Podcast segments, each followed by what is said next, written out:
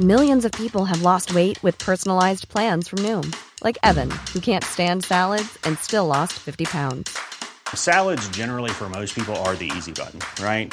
For me, that wasn't an option. I never really was a salad guy. That's just not who I am. But Noom worked for me. Get your personalized plan today at Noom.com. Real Noom user compensated to provide their story. In four weeks, the typical Noom user can expect to lose one to two pounds per week. Individual results may vary.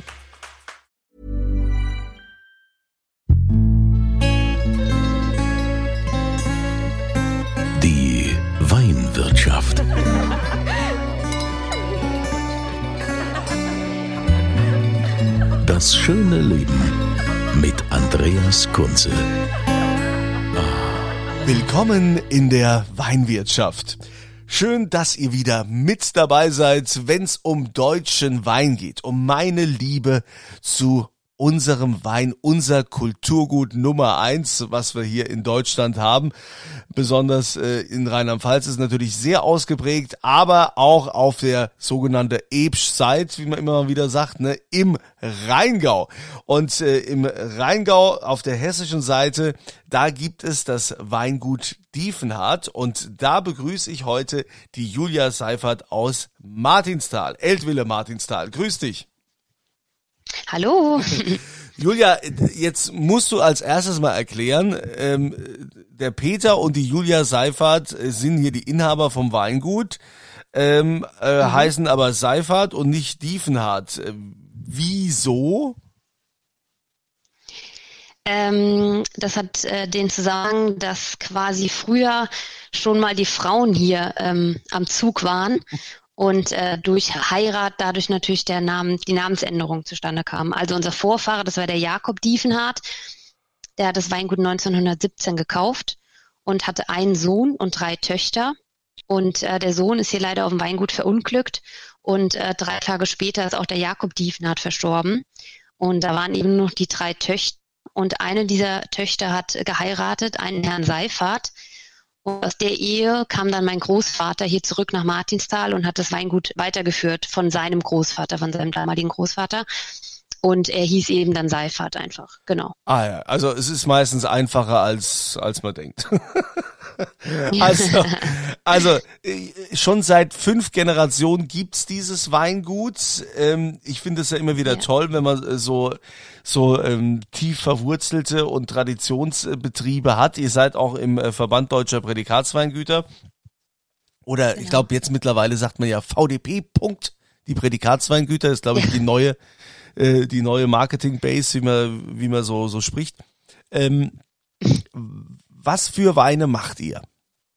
Wir machen Riesling und Spätburgunder Weine. Also wir haben uns ganz auf diese zwei Rebsorten fokussiert, was ja auch typisch für den Rheingau ist. Mhm. Und unsere Weine sind einfach sehr filigran, fein, elegant, nicht zu überladen, nicht zu fett. Fein, genau. elegant und wahrscheinlich auch sehr, sehr äh, langes Reifepotenzial, oder? Auf jeden Fall, zumindest bei den Lagenweinen. Also wir haben ja, wie im VDP haben wir auch vier verschiedene Klassifikationsstufen. Unsere Basis bilden so die Gutsweine, dann kommen die Ortsweine und dann die Lagenweine, erste und große Lage. Und ähm, gerade bei den Lagenweinen natürlich schon enorm Reifepotenzial. Ne? Die kommen erst später auf den Markt, denen geben wir ein bisschen länger Zeit im Fass oder im Tank. Und ähm, die sind dafür wirklich gemacht, sie eigentlich auch nochmal ein bisschen in den Keller zu legen. War das bei euch in der Familie so, ähm, ich sag mal, war das eher so eine Verpflichtung? War das klar, du musst ins Wein, äh, Weingut einsteigen? Oder woher kommt deine Liebe und dein Interesse zum Wein? Ähm, nee, also es war eigentlich nie eine Pflicht oder es war auch kein Druck von meinen Eltern da. Ähm, ich habe eine ältere Schwester, die sich dagegen entschieden hat. Also die hat einfach was anderes gemacht. Und dann war ich ja nur noch da im Prinzip. Und dann habe ich gedacht, ja gut, ich, ich schaue mir das mal an, wie es so ist nach dem Abitur. Hm, was mache ich denn jetzt überhaupt? und dann hat man ja das Weingut zu Hause und dann habe ich das eben mal ausprobiert, habe Praktikas gemacht und ähm, habe mich schon eigentlich sehr wohl gefühlt, weil ich schon auch eher ein praktischer Typ bin und ähm, bin dann nochmal nach Afrika, habe da auch nochmal ein Praktikum gemacht ähm, oder generell nochmal ein halbes Jahr, einfach ein bisschen Auslandserfahrung und habe mich dann dazu entschlossen, in Geisenheim zu studieren Und ähm, während dem Studium, wenn man natürlich mit vielen Leuten umgeben ist, die auch eine Leidenschaft für Wein haben, und dann ist das immer mehr gekommen, muss man sagen, und immer mehr die Leidenschaft und äh, die Liebe zum Wein ist immer mehr aufgeblüht. Okay, und ähm, dann, äh, dann hast du das vertieft und hast gesagt, ähm, ich steige hier jetzt ein. Genau, also als ich das dann angefangen habe zu studieren und schon gemerkt habe, das ist, das ist mein Ding und das macht mir Spaß, dann war schon klar, dass ich das auch gerne zu Hause natürlich weiterführen möchte, weil es natürlich auch eine schöne Chance ist, wenn man dann auch ein Weingut ähm, so übernehmen kann und sich ein bisschen ja selbst seine eigene Philosophie oder seine Weine so kreieren kann, wie man das auch selber möchte. Das hat man ja nicht überall die Chance. Und das ist ja wirklich schon ähm, was Besonderes auch. Ja, und die Familie lässt ja. dich da auch, lässt sich da auch walten. Was, was ist denn so deine eigene Philosophie oder de deine Handschrift? Ähm, ja, mittlerweile schon. Am Anfang war es natürlich schon immer so ein bisschen man musste sich so seine Freiräume erkämpfen, da man ja ganz frisch vom Studium kommt und so als Grünschnabel dann, ähm, ich, ich durfte schon immer ausprobieren und je mehr ich ausprobiert habe und ähm, das Ergebnis dann ja auch positiv war und man irgendwie Anerkennung bekommen hat ähm, von, keine Ahnung, auch von Journalisten oder etc., dann ähm, ja, wurde schon akzeptiert und mittlerweile habe ich da, kann ich da frei schalten und walten auf jeden Fall. Und ähm, genau, meine Stilistik wie gesagt, ich glaube, ich habe so Step by Step erstmal versucht, so unsere Weinberge kennenzulernen und habe dann immer so kleine Stellschrauben verändert. Ich bin nicht der Typ, der von heute auf morgen alles umkrempelt, sondern ähm, es war ja auch nicht alles schlecht, was hier vorher Bestand hatte. Aber so kleine Dinge hat man eben verändert. Ne? Also gerade beim Spätburgunder zum Beispiel haben wir so ein bisschen mehr die feinere Linie gefunden, ein bisschen früher ernten, ein bisschen ähm, an, anderes Holz verwenden zum Beispiel, dass wir mehr so ein bisschen dieses elegantere und feinere haben, dass sie nicht zu viel Alkohol haben, die Spätburgunder, sondern dass sie einfach auch eine schöne Leichtigkeit und Trinkfreude haben. Und im Prinzip habe ich das beim, beim Riesling auch so gemacht. Ne? Mhm. Und unsere Lagen oder unsere Weinberge bieten sich dafür auch einfach an. Wir sind hier in Martinsthal nicht direkt am Rhein gelegen, wir sind ein bisschen höher, unsere Lagen sind etwas kühler und das spielt uns jetzt auch in die Karten im Zug des Klimawandels, muss man sagen, dass wir von der Vegetation her, von der Reife her doch vielleicht immer noch mal einen Ticken langsamer sind oder weiter zurück sind als vielleicht an den wärmeren Lagen.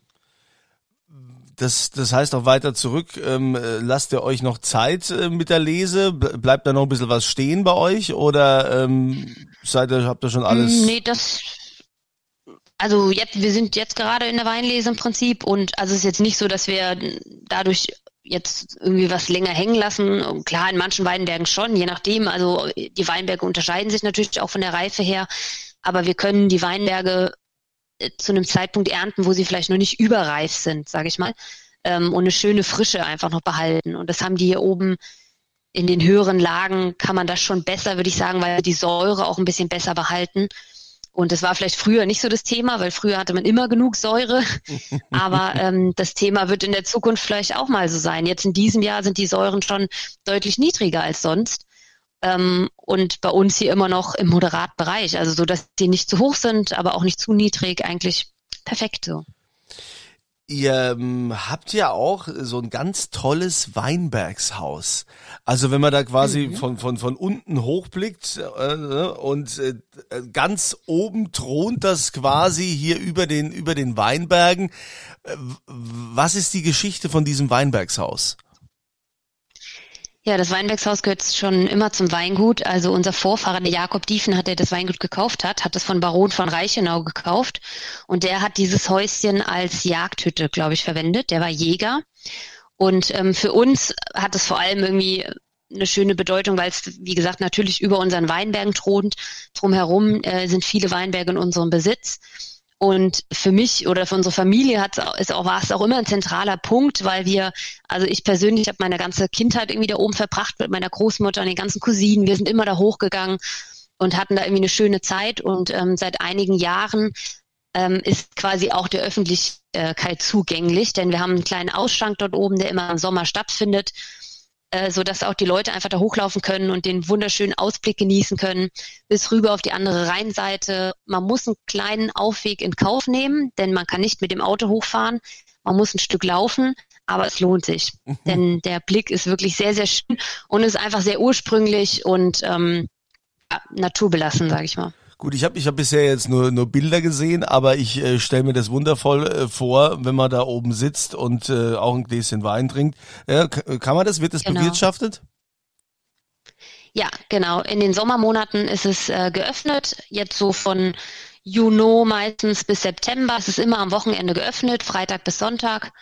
Und äh, man hochlaufen, Glas Wein trinken. Es gibt Kleinigkeiten zu essen, jetzt nichts Warmes, sondern das, was eben oben möglich ist, bisschen Käse, bisschen Wurst.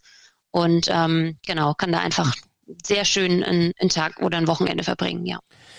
Wie wichtig ist denn euch auch, es gibt ja auch Weingüter, die sagen, okay, wir konzentrieren uns nur auf, eu, auf unseren Wein und äh, machen da unser Weingeschäft. Wie wichtig ist bei euch euer, euer Gutsausschank, den ihr ja auch noch unten im Weingut habt? Ähm, der Gutserschrank ist schon sehr wichtig für uns, wobei ich dazu sagen muss, dass wir das nicht selber bewirten, sondern dass wir das verpachtet haben. Mhm.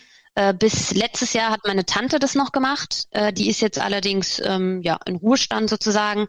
Und unser Koch, der vorher schon da war, hat es jetzt eigenständig gepachtet. Von daher ist es schon so, dass wir uns ganz gut auf unseren Wein fokussieren können und der Gutserschrank trotzdem erfolgreich nebenher läuft, weil das eben quasi auf zwei Schultern oder ja verteilt ist. Aber dennoch ist natürlich die Zusammenarbeit sehr eng. Das ist ja alles auf einem, einem Weingut und ähm, die haben natürlich unseren Wein auf der Karte. Wir geben im Wein Empfehlungen, wir machen Veranstaltungen zusammen, kulinarische Weinproben mit Essensbegleitung oder auch das Rheingau Musikfestival, das bei uns stattfindet. Ähm, also da ist es auf jeden Fall ein wichtiger Punkt für uns, weil viele aus dem Rhein-Main-Gebiet hierher kommen ähm, dadurch natürlich auch viel Verkauf ab Hof stattfindet, weil wir viel Publikum einfach hier haben, viele Gäste, die vorbeikommen, viele Weinproben, die stattfinden, in Kombination dann mit abends noch im Gutsherschrank sitzen. Ähm, also das hat für uns eigentlich schon eine wichtige Bedeutung, ja. Ich meine, es ist ja auch so, so die beste Werbung, wenn man den Direktkontakt hat äh, zu den, zu den Kunden. Ähm, wie, wie machst du denn noch so auf euer Weingut und auf eure Weine aufmerksam? Mm, also klar, wir haben natürlich wie jeder einen, einen Auftritt im Internet, Homepage, äh, Instagram macht man mittlerweile ja auch. Und ansonsten ist es schon so, dass wir ähm, ja viele Veranstaltungen hier im Hof auch machen. Also mhm. wie bereits erwähnt, haben wir das Rheingau Musikfestival, was sechs Veranstaltungen hier ähm, hat bei uns. Und ansonsten haben wir noch äh, Partysommer, wo dann DJ auflegt, wo es halt ein bisschen lockerer zugeht, sag ich mal. Ja. Äh, also das machen wir auf jeden Fall viel hier so um in der Region so ein bisschen. Ne? Und der Gutserschank schon schon ein Name und die Leute kommen schon gerne deswegen her und auch des Weines wegen, muss man sagen. Ähm, genau, das. Ja, aber bist du bist du auch so der Typ, äh, der der sagt, so, ich pack mir jetzt mal ein paar Kiste ins Auto und äh, besuche jetzt mal diverse Restaurants und sag dann einfach mal, hallo, hier bin ich, ich habe meinen Wein dabei, wollen Sie den nicht mal probieren? Ähm, Müsste ich wahrscheinlich mehr machen, aber mache ich nicht. Bin ich nicht so der Typ für, sage ich ganz ehrlich. Ja. Also ich, ich natürlich gehe ich auch auf Messen und sowas und, hab, und mache das auch gerne. Irgendwie die Abwechslung ist für mich äh, so das, was mir eigentlich auch Spaß macht an dem Beruf. Und ich stelle mich auch gerne hin und besuche auch Veranstaltungen von, von Restaurants, die unseren Wein haben und so. Das, das macht mir auch Spaß. Aber jetzt so die Kaltakquise ist schon ähm, nicht so mein, mein Steckenpferd, sage ich mal. Ja, also, genau. Aber wir haben einen Handelsvertreter zum Beispiel in, in, in Hamburg, der so ein bisschen für uns arbeitet. Und ich muss auch sagen, ich bin natürlich auch viel in der Produktion hier bei uns. Also ich mache den Keller selber und ähm, da ist, da bleibt natürlich auch nicht mehr so viel Zeit dann übrig, muss man ganz ehrlich sagen, für es, sowas. Es gibt so einen berühmten Winzer an der Mosel, ähm, der ist weltweit so unterwegs, der hat quasi das Wort Kaltakquise erfunden. Ja, also der, der ja. macht, der macht das ja. nur so. Aber okay, ja. ähm, in der Tat, das ist ja auch immer so eine Sache, ist man der Typ für sowas? Und ähm, gibt ja auch Leute, die sagen, ja, ich kann mich da nicht so so, so, so anbiedern und, und anpreisen und so bin ich, bin ich einfach nicht der Typ dazu, ja. Und das ist ja völlig, völlig in ja. Ordnung, ja. Also letztendlich muss man ja, ja auch die Weine sprechen lassen und die Menschen, die es probiert haben. Und ich glaube, so ein Gutsausschank ist ja schon mal äh, eine super Geschichte, wo die Leute probieren, wo die dann auch die die ähm, die Gerichte auch bekommen. Also quasi nicht nur der Ausschank, sondern da ist ja das Restaurant mit dabei und die kriegen ja dann das entsprechend ja. empfohlen. Ne? Und dann ähm, wenn das zum Essen noch gut schmeckt, ist ja auch immer ein Riesenunterschied. Ne? Habe ich jetzt einen Wein als Essensbegleiter ja. oder habe ich einen Wein einfach so zum easy drinking, ja. so, so jederzeit. Es, es spielen auch Burgund ja, ja, die Burgundersorten bei euch noch eine, eine Rolle oder gibt's auch sowas wie Sauvignon Blanc oder bist du nur Pinot und äh, Riesling affin? Ja, also unsere Kernkompetenz ist auf jeden Fall Spieß, äh, Riesling und äh, Pinot Noir. Wir haben aber im letzten Jahr eine kleine Fläche Weißburgunder angepflanzt, um uns einfach da nochmal so ein bisschen zu erweitern, weil wir einfach Lust hatten, nochmal was Neues auszuprobieren und dachten, äh, dass Weißburgunder jetzt als Rebsorte am besten uns unser, unser aktuelles Sortiment ergänzt, weil es tendenziell auch eher eine ähm, feinere, elegantere Rebsorte ist.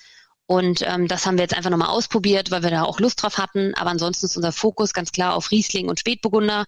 Und Spätburgunder ist ja auch recht vielfältig, muss man sagen. Also wir machen nicht nur Rotwein daraus, sondern natürlich auch ein Rosé, ein Blanc de Noir, was ja auch ein, ein Weißwein aus der Rebsort ist, was dann mehr so ein bisschen in die Burgunder-Richtung geht und vielleicht auch eine Alternative zum Riesling ist, wenn man jetzt mit Riesling nicht jeden irgendwie holen kann, sage ich mal. ja gut, also ähm, es ist ja, ähm, ich sag mal, wir wissen ja, dass der Rheingau für den Riesling prädestiniert ist und eben auch für den, für den Spätburgunder. Ja. Warum soll man da jetzt, also da wäre man ja wahnsinnig, wenn man jetzt den Großteil der Fläche hergibt für irgendwelche Experimente. Genau, ja. Also da konzentrieren wir uns ganz auf unsere Kernkompetenzen. Was ist denn so ähm, dein, dein Ziel im, im Wein oder dein persönliches Ziel, so dein persönlicher Anspruch, wo du sagst, ja, ich möchte, dass irgendwann die die sechste, siebte, achte, zehnte Generation irgendwann sagt, wisst ihr noch damals, ja, das, das hat die Julia eingeführt. Das war der Julia ihr Idee. Gibt's da so, so Gedanken, die du da hast? Oh. Also in der Form glaube ich ehrlich gesagt nicht. Ich, also ich versuche das jetzt erstmal hier für mich zu natürlich, das Weingut irgendwie nach, nach vorne weiterzubringen. Ich habe jetzt nicht das Ziel, irgendwie später mit 50 Hektar da zu sitzen, ja. sondern die Größe, die wir haben, ist, ist überschaubar, aber ist gut äh, zu managen und ähm, ich glaube, ich möchte eher so mehr in der in der Qualität einfach noch mehr erreichen. Ne? Die mhm. Weine vielleicht noch ähm, ausdrucksstarker stärker machen, aber ich habe jetzt nicht den Anspruch, dass irgendwer in, in 100 Jahren sagt, Mensch, das war hier aber die beste Generation, die hier im Weingut war. Also glaube ich, ich, ich mache das jetzt in erster Linie mal für mich so und was später kommt, ähm, wird sich zeigen. Ja, was kommt, wird sich zeigen. Ja, ähm, wie wird denn jetzt, wenn du jetzt im Weinberg unterwegs bist, so vielleicht kannst du uns auch nochmal so ein bisschen die Bodenbeschaffenheit sagen. Also wenn ihr da in den, in den Lagen unterwegs seid, da in Martinstal, äh, welche Lagen habt ihr da? Ähm, wir haben in Martinstal den Martinstaler Langenberg und die Martinstaler Wildsau. Ähm, das sind so die zwei Lagen. Wildsau, herzlich. Genau. Das ist so die bekannteste Lage hier bei uns im Ort. Da sind die Martinstaler ganz stolz drauf. Wir haben auch einen Wildsauplatz hier bei uns. Ja. Und ähm, genau, also die, der Martinstaler Langenberg ist im Prinzip auf der linken Seite des Berges und äh, das Häuschen teilt quasi so ein bisschen den, den Berg. Und auf der rechten Seite ist die Martinstaler Wildsau. Und der Name Wildsau kommt von Wildsaue und hat sich damals dann zu dem Lagennamen Wildsau entwickelt. Mhm. Das sind so die zwei wichtigsten Lagen, die wir hier in Martinstal haben. Und in Rauental haben wir noch den Rauentaler Rotenberg. Okay. Äh, das sind im Prinzip die drei Lagen. Ja. Und wie sind, wie sind da, wie ist da so die Bodenbeschaffenheit? Ähm, hier in Martinstal haben wir ganz stark diesen Philitschiefer. Das ist so ein feinblättriger Tonschiefer. Es ist ein recht karger Boden im Prinzip. Das heißt, die Weine, die daraus ähm, entstehen, sind auch sehr mineralisch, sehr zupackend. Ähm, in der Martinstaler Wildsau haben wir noch ein bisschen Löss oben mit äh, drauf und unten drunter kommt der Filetschiefer. Löss ist ja dann eher so ein bisschen was kräftigeres, ähm, was so ein bisschen mehr diese Frucht mitbringt ähm, oder eine gewisse Würze auch. Äh, das ist so der vorherrschende Boden, den wir hier in Martinstal haben. Und in Rauental haben wir im Prinzip auch so einen, so feinblättrigen Schiefer, ähm, Filetschiefer aber der ist rotliegend. Das heißt also, dass viel Eisen, Eisenoxide mit im Boden, also der Boden ist richtig rötlich gefärbt und ähm, das, da merkt man auch einfach die Unterschiede dann zwischen den Lagen, also auch im Keller. Wenn man dann die Weine mal probiert, so nebeneinander, da sind die Rauntaler oft ein bisschen ja, fruchtiger, ein bisschen mehr so diese Zitrusfruchtrichtung, während die Martistaler vielleicht ein bisschen mehr so, ja, diese gelben Früchte, Apfel, Birne, Pfirsich, so in die Richtung oder was, was Kräutriges, auch manchmal in der Wildsau. Also da obwohl es nicht so weit voneinander entfernt ist, muss man sagen, die Lagen, äh, sind sie doch äh, schmeckbar, ja. Also ich habe, äh, ich habe aber, ich habe ja mittlerweile auch, wie das so ist, ähm, wie man das heutzutage hat, einen Online-Shop auch. Und in eurem Online-Shop ja. habe ich gesehen, dass ihr tatsächlich ganz viele Raritäten da auch anbietet. Das macht ja auch nicht jeder. War, war, wurde Ja. da so viel zurückgelegt bei euch? Ja, also mein Opa und mein Vater, die haben ganz fleißig äh, edelsüße Weine und äh, hergestellt. Ich mache das jetzt heute ehrlich gesagt nicht mehr so, aber die haben das früher schon viel gemacht und ähm, ja, die Weine sind natürlich auch super lagerfähig und ähm, immer wenn wir mal welche aufmachen hier oder wie gesagt, wir haben auch diese kulinarischen Weinproben zu einem Dessert wird dann eigentlich immer auch mal eine Rarität rausgeholt, was edelsüßes und das ist einfach sehr sehr schön gereift und ähm, ja, und dann dachten wir uns, ähm, dann kann man den Leuten ja auch zeigen, dass wir das haben und dass es bei uns gut im Keller liegt und gut reift. Und äh, haben gedacht, wir bieten das jetzt auch einfach mal im Online-Shop an. Ja, das finde ich total cool, dass es sowas gibt. Also weil, ne, also gereifte Weine kommt man ja immer schwerer dran. Gibt's bei euch äh, Kunden, die äh, explizit sagen, hier, äh, ich will den neuen Jahrgang, will ich gar nicht probieren. Ich äh, sag wieder Bescheid, wenn ihr was Gereiftes habt. Ähm, also jetzt so was ganz arg gereiftes ist nicht so häufig nachgefragt. Sei denn, das ist dann immer so der Klassiker, wenn jemand Geburtstag hat oder so, ne? Dann will jemand so einen alten Jahrgang. Aber ansonsten, was schon, wo ich, was, was schon ein bisschen häufiger jetzt vorkommt, wenn irgendwie der neue Jahrgang auf den Markt kommt, meinetwegen dann im März oder so, und dann äh, fragen die Leute immer, ah, gibt's nichts mehr von dem alten, also den Vorgängerjahrgang sozusagen. Also da fragen die Leute schon häufiger mal nach, dass sie ähm, da so Früher war das immer so, um Gott, im Januar am besten gleich schon den neuen Jahrgang auf der Flasche. Mittlerweile ähm, finden die Leute das auch ganz gut, wenn die Weine dann, äh, wenn wir doch ein bisschen was älteres Mal auf der Liste haben. Also unsere Lagenweine kommen ja ohnehin meistens erst ein Jahr oder ähm, später in die Flasche. Und ähm, das, das finden die Leute auch gut. Also ja. Also finde ich auch gut, wenn die also später in die Flasche kommen, sehr gut. Ähm, ja, also ich ähm, finde es das toll, dass wir jetzt hier mal so einen kleinen äh, Einblick bekommen haben, äh, was ihr so macht. Äh, eine Frage wäre mir noch wichtig. Macht ihr alles Handlese oder habt ihr auch noch die Möglichkeit, maschinell was zu machen? Äh, Wir machen ungefähr 70 Prozent Handlese, weil wir so viel im Berg haben. Also um das Häuschen herum sind die Weinberge doch recht steil oder sind zu eng, äh, so dass da gar kein Vollernter fahren kann. Das heißt, 70 Prozent lesen wir tatsächlich mit der Hand. Und dann haben wir einen Teil im Flachen, das ist etwa 30 Prozent. Das lesen wir dann mit dem Vollernter.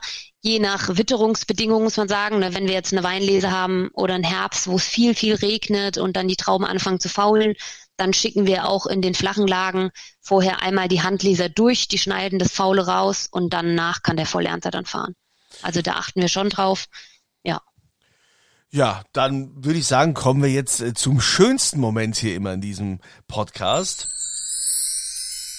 Und das gibt's zu gewinnen. Es gibt Ja. natürlich Wein, ja, Wein Ja.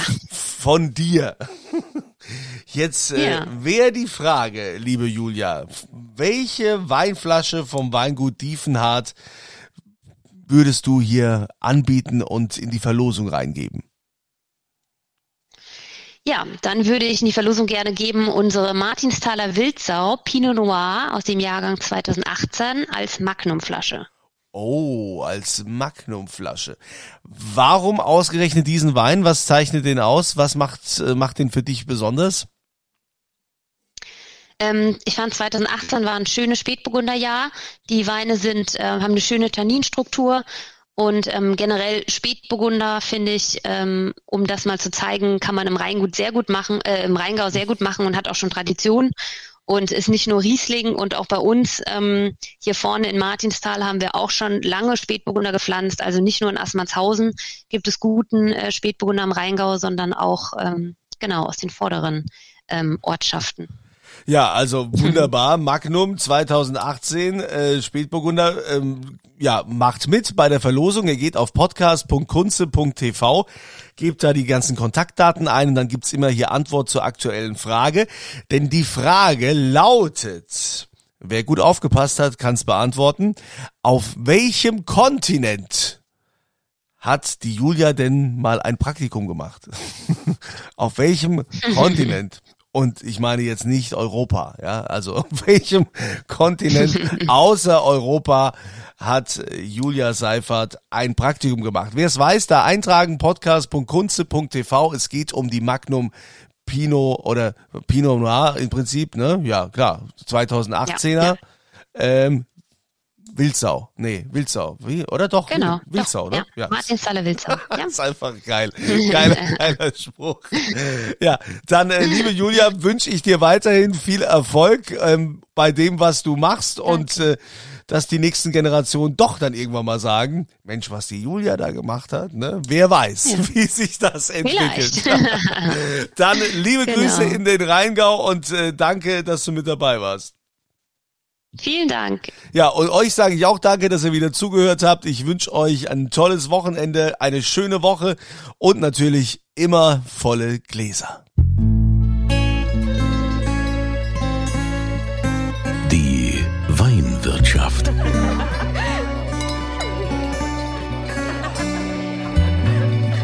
Das schöne Leben mit Andreas Kunze. Die Weinwirtschaft wird produziert von Podcast Monkey. Podcast-monkey.com. Planning for your next trip? Elevate your travel style with Quince. Quince has all the jet setting essentials you'll want for your next getaway, like European linen, premium luggage options, buttery soft Italian leather bags, and so much more. And it's all priced at 50 to 80% less than similar brands. Plus, Quince only works with factories that use safe and ethical manufacturing practices. Pack your bags with high-quality essentials you'll be wearing for vacations to come with Quince. Go to quince.com slash trip for free shipping and 365-day returns.